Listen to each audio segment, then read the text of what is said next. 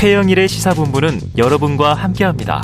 짧은 문자 50원, 긴 문자 100원이 드는 샵 9730. 라디오 어플 콩과 유튜브는 무료로 참여하실 수 있습니다.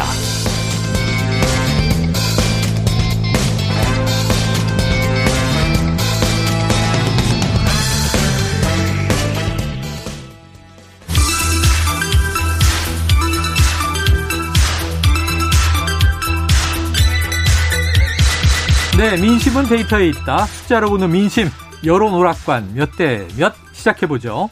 자, 오늘도 이은영 휴먼앤데이터 소장님과 배종찬 인사이트K 연구소장님 나와 계십니다. 어서 오세요. 네, 안녕하세요. 자, 이 소장님, 네. 더불어민주당 얘기부터 이제 해봐야 될 것 같은데, 지방선거 참패 후 비대위 구성까지 혼돈의 한 주가 지났고요.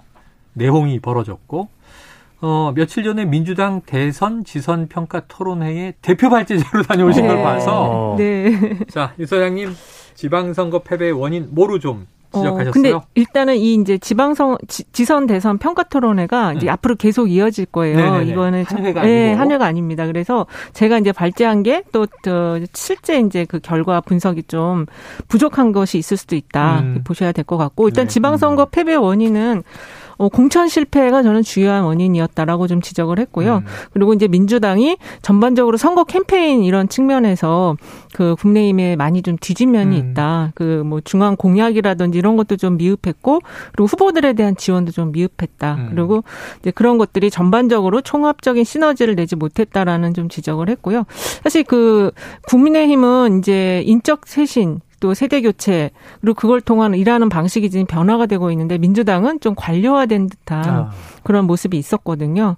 그래서 전반적으로 인적 쇄신, 또 새로운 세대를 영입하는, 등용시키는 그 과정까지 좀 전면적인 손질이 필요하다라고 지적을 했어요. 다른 분들도 이제 두 명의 발제자가 더 있었는데, 그분들은 이 자화자찬 내부 문화, 특히 이제 젖잘싸 문화 이런 거 지적을 했었습니다. 근데 의원님들이 한 10분 정도 오셨는데, 일단 의원님들 좀 청취를 주로 하셨고, 그리고 이제 앞으로 또 2차, 3차 계속 토론이 있다고 하니까요. 네. 나중에 아마 종합적인 의견을 내지 않을까 싶어요. 근데 왜 10분밖에 안 왔어요? 그 초재선 의원 이제 좀 동의하시는 분들만 했고, 사실 대선 지선 평가는 지금 비대위에서 또 별도로 할 예정이라고 합니다. 160명이 넘는 의원들이 계신데. 그렇죠.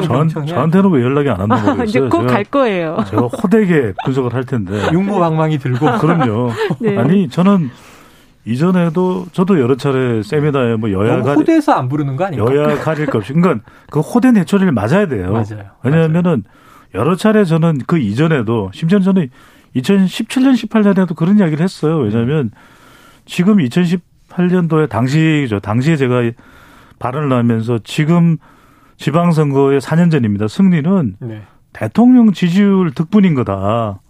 당이 변한 건 없다. 아니, 국민들이 지금 뭔가 머릿속에 온 국민이 각인되는 더불어민주당 공약이 있습니까? 없어요. 그러니까 능력에서 부실한 겁니다.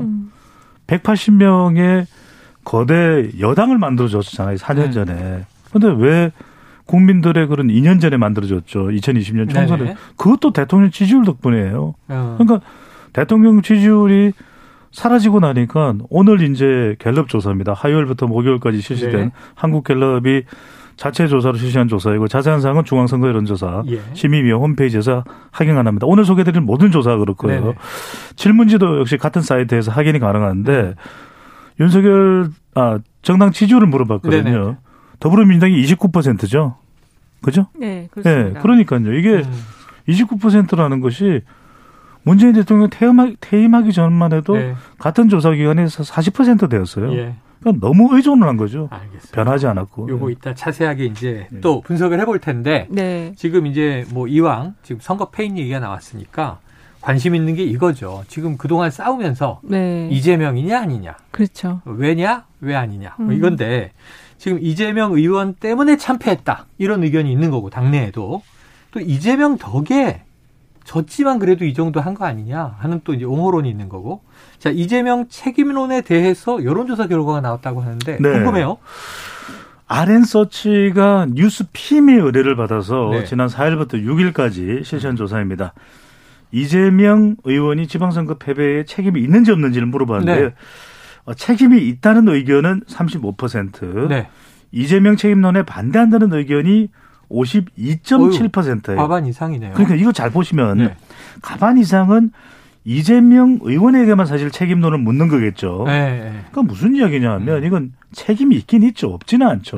그런데 이재명 의원에게만 책임이 있을까? 네, 네. 제가 그든 말씀드립니다만 중도층에서는 52.7%라는 것은 적어도 중도층에서는 그렇게 생각 안 한다는 거잖아요. 예, 예. 그 이야기는 당의 책임이에요. 아, 제가 말씀드렸죠. 조직의 책임이다. 2017년, 18년 이후에 당이 안 변했다니까요. 네.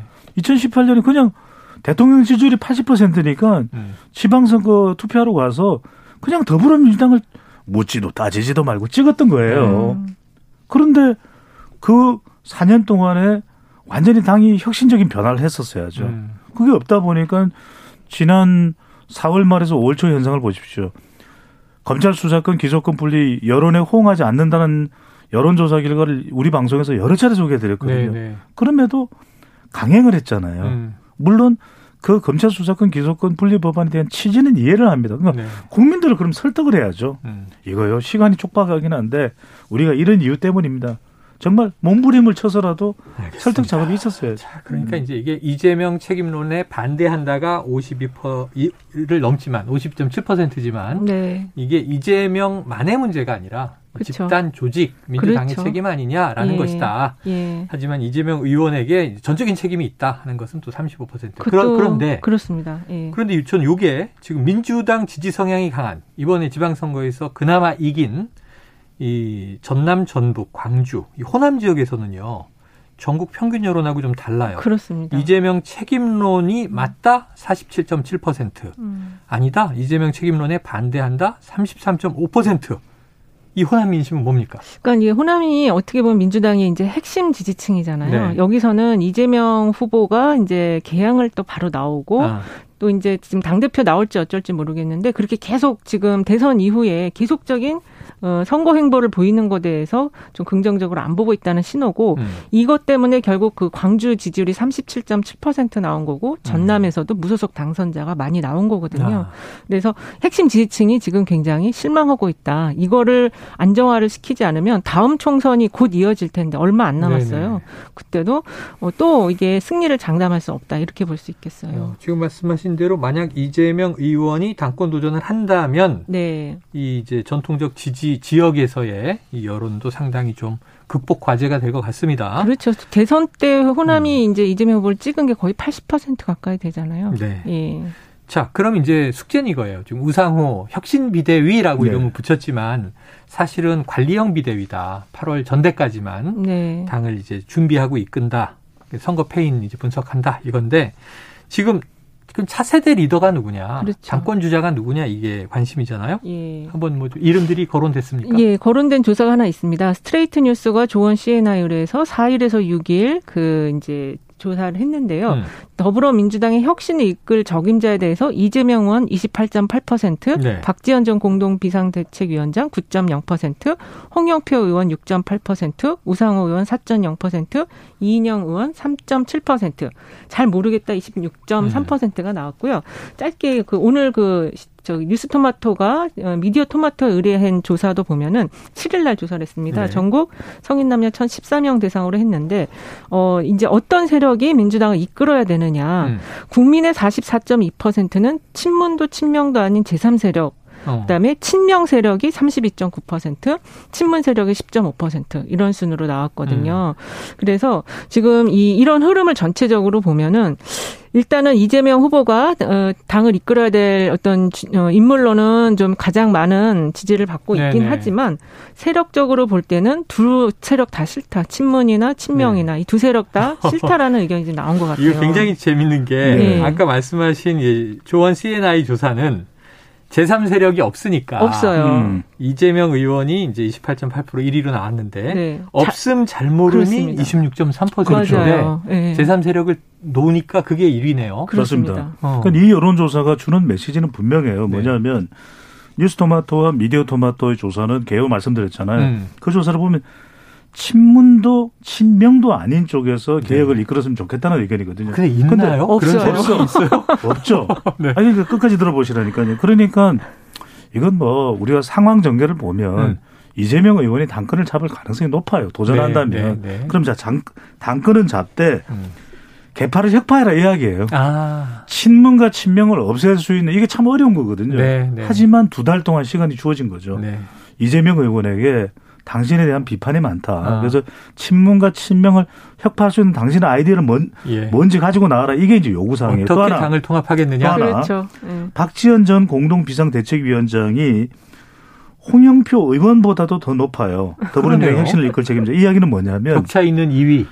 그러니까 얼마나 내용이 있었어요. 네. 지난 지방선거 직전에. 그러니까 이른바 박지현 전 비대위원장의 그 또래 정서, MZ세대의 정서, 그리고 박지현 전 비대위원장의 그 마음, 586 용태의 마음, 586만이 아니죠. 모두 용태해야 돼요.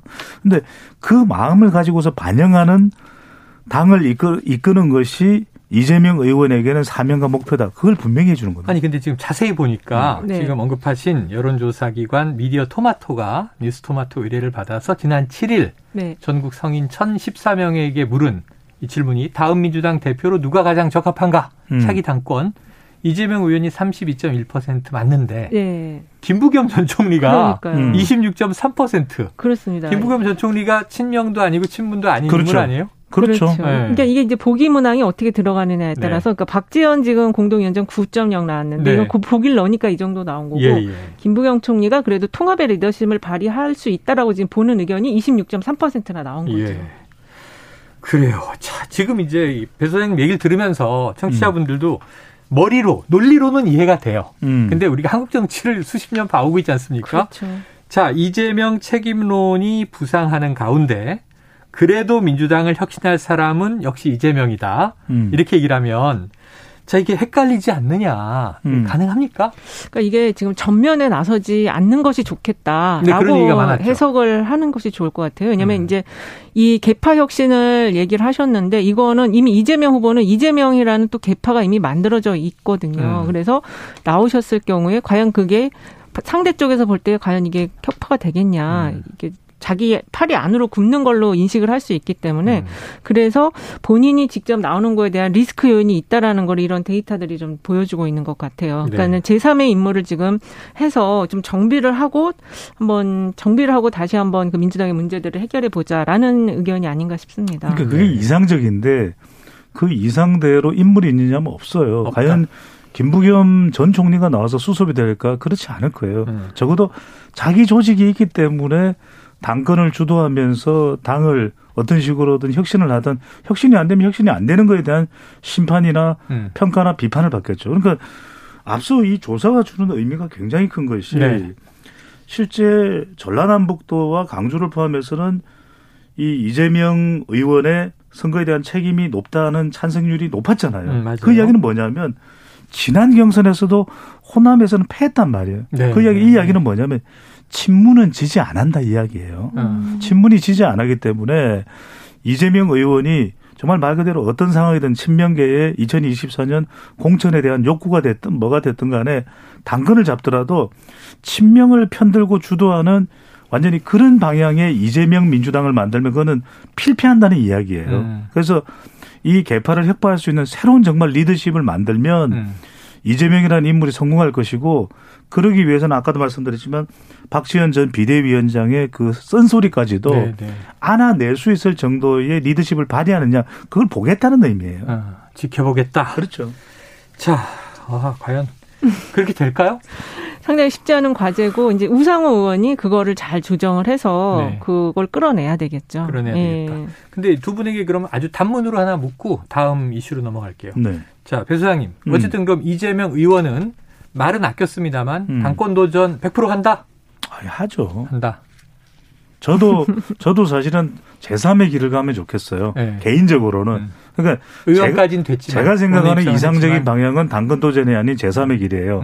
하지만 현실적으로는 도전하고 당대표가 될 가능성이 높다고 봐야 되겠죠. 네. 아유, 정치의 길에 참 제3이 없더라고요. 그런 이 소장님도. 아, 저도 지금 뭐 기회한 국회의원 된 게 네. 당대표를 염두에 두고 하는 거니까. 원내 당대표를 그렇죠. 염두에 둔 단계다. 그렇습니다. 이미 첫 단추는 끼워진 거예요. 첫 단추를 끼워졌다. 네.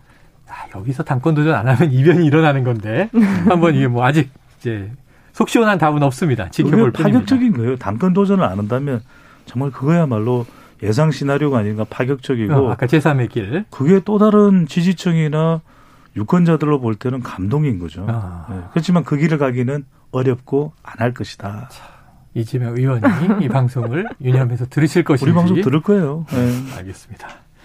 자, 이번에는 이 오늘 나온 아까 잠깐 언급하셨던 한국갤럽 조사 볼 텐데요.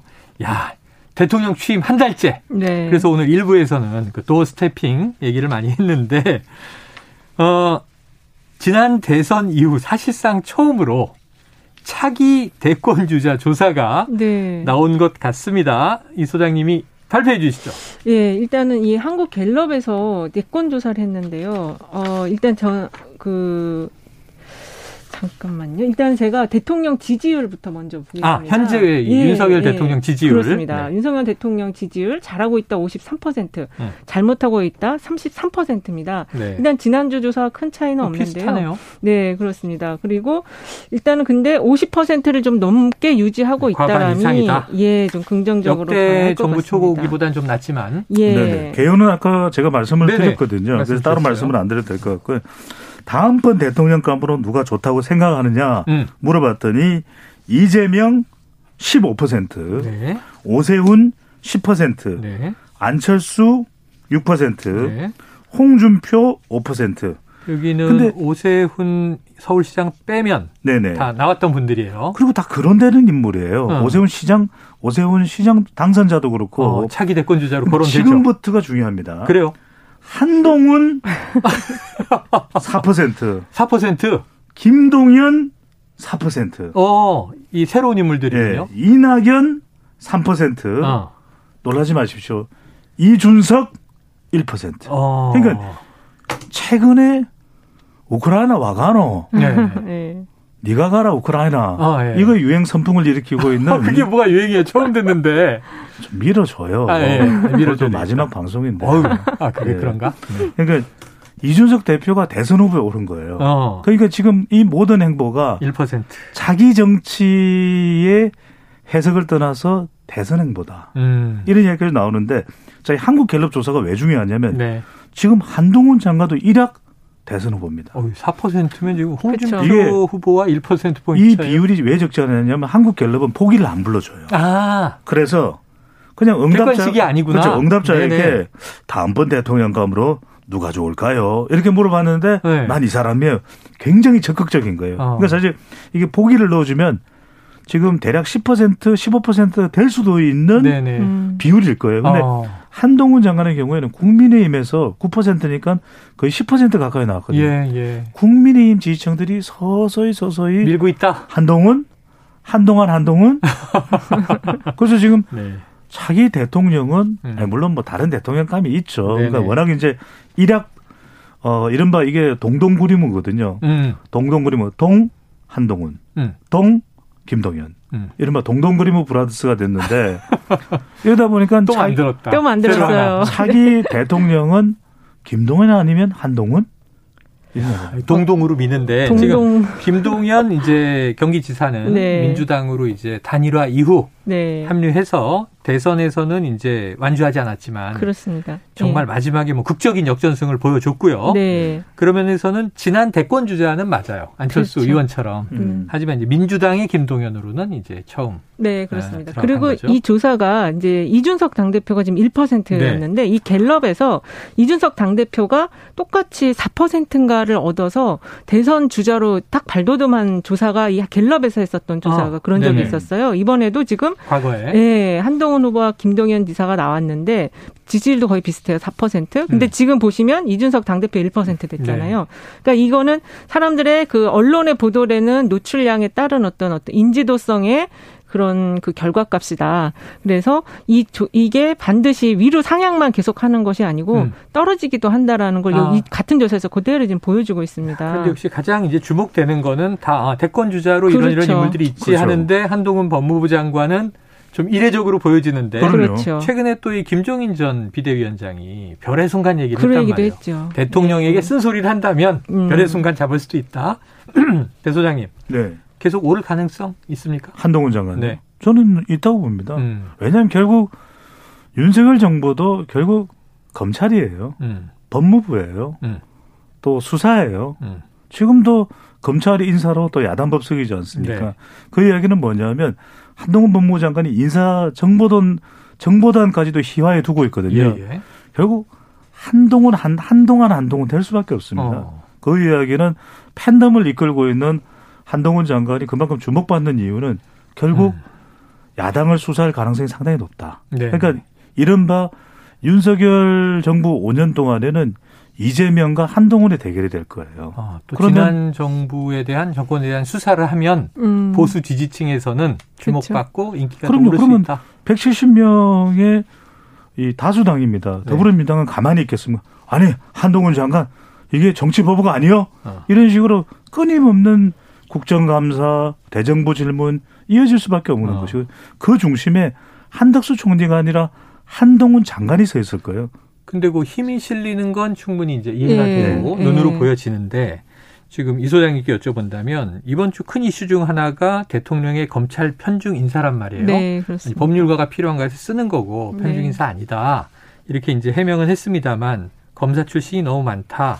또 윤석열 라인이 많다. 이런 비판들인데 이게 여론에 좋게만 영향을 줄 리는 없잖아요. 근데 이게 지금 보니까 검찰 인사라는 점에 대해서는 굉장히 부정적 여론이 많은데 이 내용적인 측면에서는 좀 기대를 해볼 만하다라는 의견도 좀 있는 그래요? 것 같아요. 일단은 40대를 좀 발탁하는 면이 있었고 그리고 상당히 그 검찰 조직 내에서는 에이스 검사들이 지금 이제 배치가 되고 있는 면이 있거든요. 그래서 요거는 이제 지금 배치받은 사람들이 앞으로 역량을 얼마나 발휘할 것이냐에 따라서 인사에 대한 평가가 조금 달라질 수도 있다. 그런 대목이 지금 잠깐 보이고 검사가 있습니다. 검사가 많다는 건 문제지만 그렇죠. 이들이 성과를 낸다면 그렇죠. 그건 잘한 것으로 나중에 평가가 바뀔 수도 있다. 그렇습니다. 이게 은근히 성과가 나올 수 있는 게 결과적으로는 대한민국에서 성과라는 것은 문제가 되는 불법과 비리를 발본색원하는 거잖아요. 뿌리를 뽑아내고.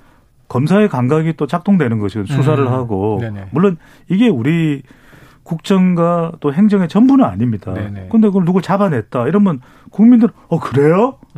나이 먹으면서 잡아냈어요? 뭐 탈원전 문제가 있었어요? 그러니까 이걸 혹시라도 성과로 본다면 평가는 또 달라질 수도 있는 물론 인사라는 것은 다양성, 공정성, 균형성 이른바 이걸 갖춰야 됩니다. 알겠습니다. 그런 면에서는. 인사에 대한 비판으로부터 자유롭지는 않겠죠. 네, 자 이준석 대표 과거 수치가 나와서 이거 하나는 이제 저 말씀드리고 갈게요. 한국갤럽이 2021년 6월 1일부터 3일까지 전국 만 18세 이상 1,003명에게 자유응답 형태로 지금 같은 방식이죠. 조사를 했는데 이준석 당시 당대표 후보가 3%를 기록한 바가 있다. 근데 이번에 이제 1%로 나왔다. 네, 그렇습니다. 그때도 사실 1년 정도 됐는데 그때부터 굉장히 크게 주목을 받으면서 당대표의 발판이 만들어졌었던 거죠. 그래요. 자, 아쉽게도 오늘이 여론오락관 마지막 시간이라고 저희가 개편 예고가 나와서 처음 듣는 이야기예요. 저도 왜 그랬는데 선거가 한 2년 남으니까 이슈는 매주 나와요. 국정 지지율도 그렇고. 아니 근데 이게 선거가 2년 남았다고 그래서 굉장히 한참 된 줄 아시는데 후내년이에요. 맞아요. 지금 2023년이니까 내년 그다음에거든요. 4월이기 때문에 우리가 늦어도 내년 6월에는 돌아와야죠. 소장님 지금 2022년이에요. 아니 그러니까요. 24년에 총선이 있다고요. 내후년. 내후년인데 총선 당해에 우리가 이런 정치를 다루는 게 아니라 그렇지. 그 전에 적어도 한 8개월 전부터 다룬다는 거예요. 2024년 또 4월이니까 그러니까 연초란 말이에요. 그렇죠. 그러니까 365일 안으로는 우리가 돌아와야 된다니까. 만 2년 남은 게 아니다. 그럼요. 그렇죠. 알겠습니다. 자, 그래서 제 생각에는 PD님이 지금 선을 긋고 있는데요. 여름방학 정도 쉬고 뭐 가을 겨울에 다시 또 생기지 않겠나. 그렇죠. 저희도 좀 업그레이드를 하고 내용을 더 잘 보완하겠어요. 하지만 두 분 중에 어느 분이 살아남아서 돌아오실지는 저도 장담할 수 없고 우리는 세트기 때문에 한 사람 빠지면 안 가요. 밖에 지금 이주영 PD님이 눈이 막 반짝반짝 지금 감시는 중이에요. 사랑합니다. 자, 그래서 오늘 예언오락관 틀려도 전혀 부담이 없습니다. 막 질러주셔도 됩니다. 그냥 더불어민주당으로 갈게요. 8월 전당대회 승자는 누구인가? 이 소장님. 뭐 이재명 의원이 현재로서는 좀 가능성이 높아 보이지 않나. 나올 것이고 아까 반드시 나온다고 하셨으니까. 배 소장님도. 이재명이죠. 이견이 없으시네. 그러면 문제는 이제 이재명 대표가 된다면 원내 의원이면서 대표가 된다면 역시 당내 통합. 개파의 극복이 최우선 과제다. 그렇죠. 굉장히 시끄러워질 수가 있고 그거를 이제 잘 극복을 하는 화합의 정치를 보여주셔야 되는 거죠. 결국은 대선에서 실패했습니다. 이 문재인 전 대통령도 한번 재수해서 대통령이 됐다. 이런 얘기를 하셨는데 이재명 의원이 당대표가 된다고 가정을 하면 이 정치인 이재명의 미래는 열립니까? 소장님? 이재명에 달렸죠. 아, 이재명에게 달렸다. 잘 되는 것도 이재명, 못 되는 것도 이재명 의원에 달렸다. 당대표가 된다면 결국 저는 호남을 잡아야 됩니다. 네. 호남을 잡고 그리고 또 MZ세대를 잡고 여성을 잡을 수 있느냐. 여기에 전적으로 달려 있습니다. 자, 이제 시간이 짧게 남았습니다. 요거 하나 여쭤볼게요. 지난주에 여쭤봤던 건데 한번 또 여쭤볼게요. 예. 5년 뒤 대선 구도 전망해 주셨어요. 네. 아까 동동구리무까지 얘기를 하셨는데 네. 자, 오늘 갤럽 조사를 보고 한번 다시 예측을 물어볼게요. 자, 이 소장님 지난주에 소프트맨의 시대다 하고 네. 2명 꼽아주셨는데 여야 대권 구도 본선 어떻게 될까요? 지금 당대표가 되면 결국 대선 후보가 될 거거든요. 대선 주자가 될 것이기 때문에 저도 다시 또 바꿔야 되겠어요. 5위로. 5위로? 네. 오세훈 후보와 이재명 후보. 네. 여당 오세훈, 야당 이재명. 지난주엔 김동연을 꼽으셨는데. 네. 근데 이제 그때는 이재명 후보는 재선이 아니고 삼수생으로 도전을 하게 되는 거죠. 네네네. 네. 자, 그럼 배 소장님. 저는 4명을 꼽아야 될 것 같아요. 4명? 4파전? 왜 그러냐면 민주당은 이재명 대 김동연, 네. 국민의힘은 오세훈 대 한동훈. 아, 야, 오. 그러니까 오세훈 대 한동훈이니까 훈훈 대결이 되는 거죠. 네, 알겠습니다. 자, 두 분 이게 여론으로 아까 너무 재밌는 코너인데 예. 좀 막을 내리긴 저도 아쉬움이 있어요. 자, 두 분 언제 돌아올지 모르지만 한 말씀씩 남겨주셔야죠. 근데 웃으시는 것 같아요. 잘 가라고 이렇게. 아, 다음 주엔 무슨 코너가 생기나 하고 궁금해서. 더 재밌는 게 뭐가 있지? 그러고 궁금해하는 거예요. 저는 그동안 너무 감사드리고 정말 행복한 방송이었고요. 우리 청취자분들 사랑합니다. 국민의 방송 KBS. 아, 네. 잘한다. 이 사람 잘하네. 네, 저도 그동안 사랑받아서 너무 감사했고 기뻤고요. 이제 조금 재충전해서 더 좋은 내용으로 찾아뵙도록 하겠습니다. 저도 국민의 방송 KBS. 분들 아주 무서운 분들이에요. 사회적 처세가 뛰어나요. 곧 돌아오실 거라고 믿습니다. 자, 여론 오락관 몇 대 몇 그동안 너무 재밌었고요. 대선과 지방선거 달려봤습니다. 잠깐 방학 휴식하고 또 벨라를 기원하면서 지금까지 이은영 휴먼앤데이터 소장, 배종찬 인사이트K 연구소장이었습니다. 고맙습니다. 네, 감사합니다. 고맙습니다.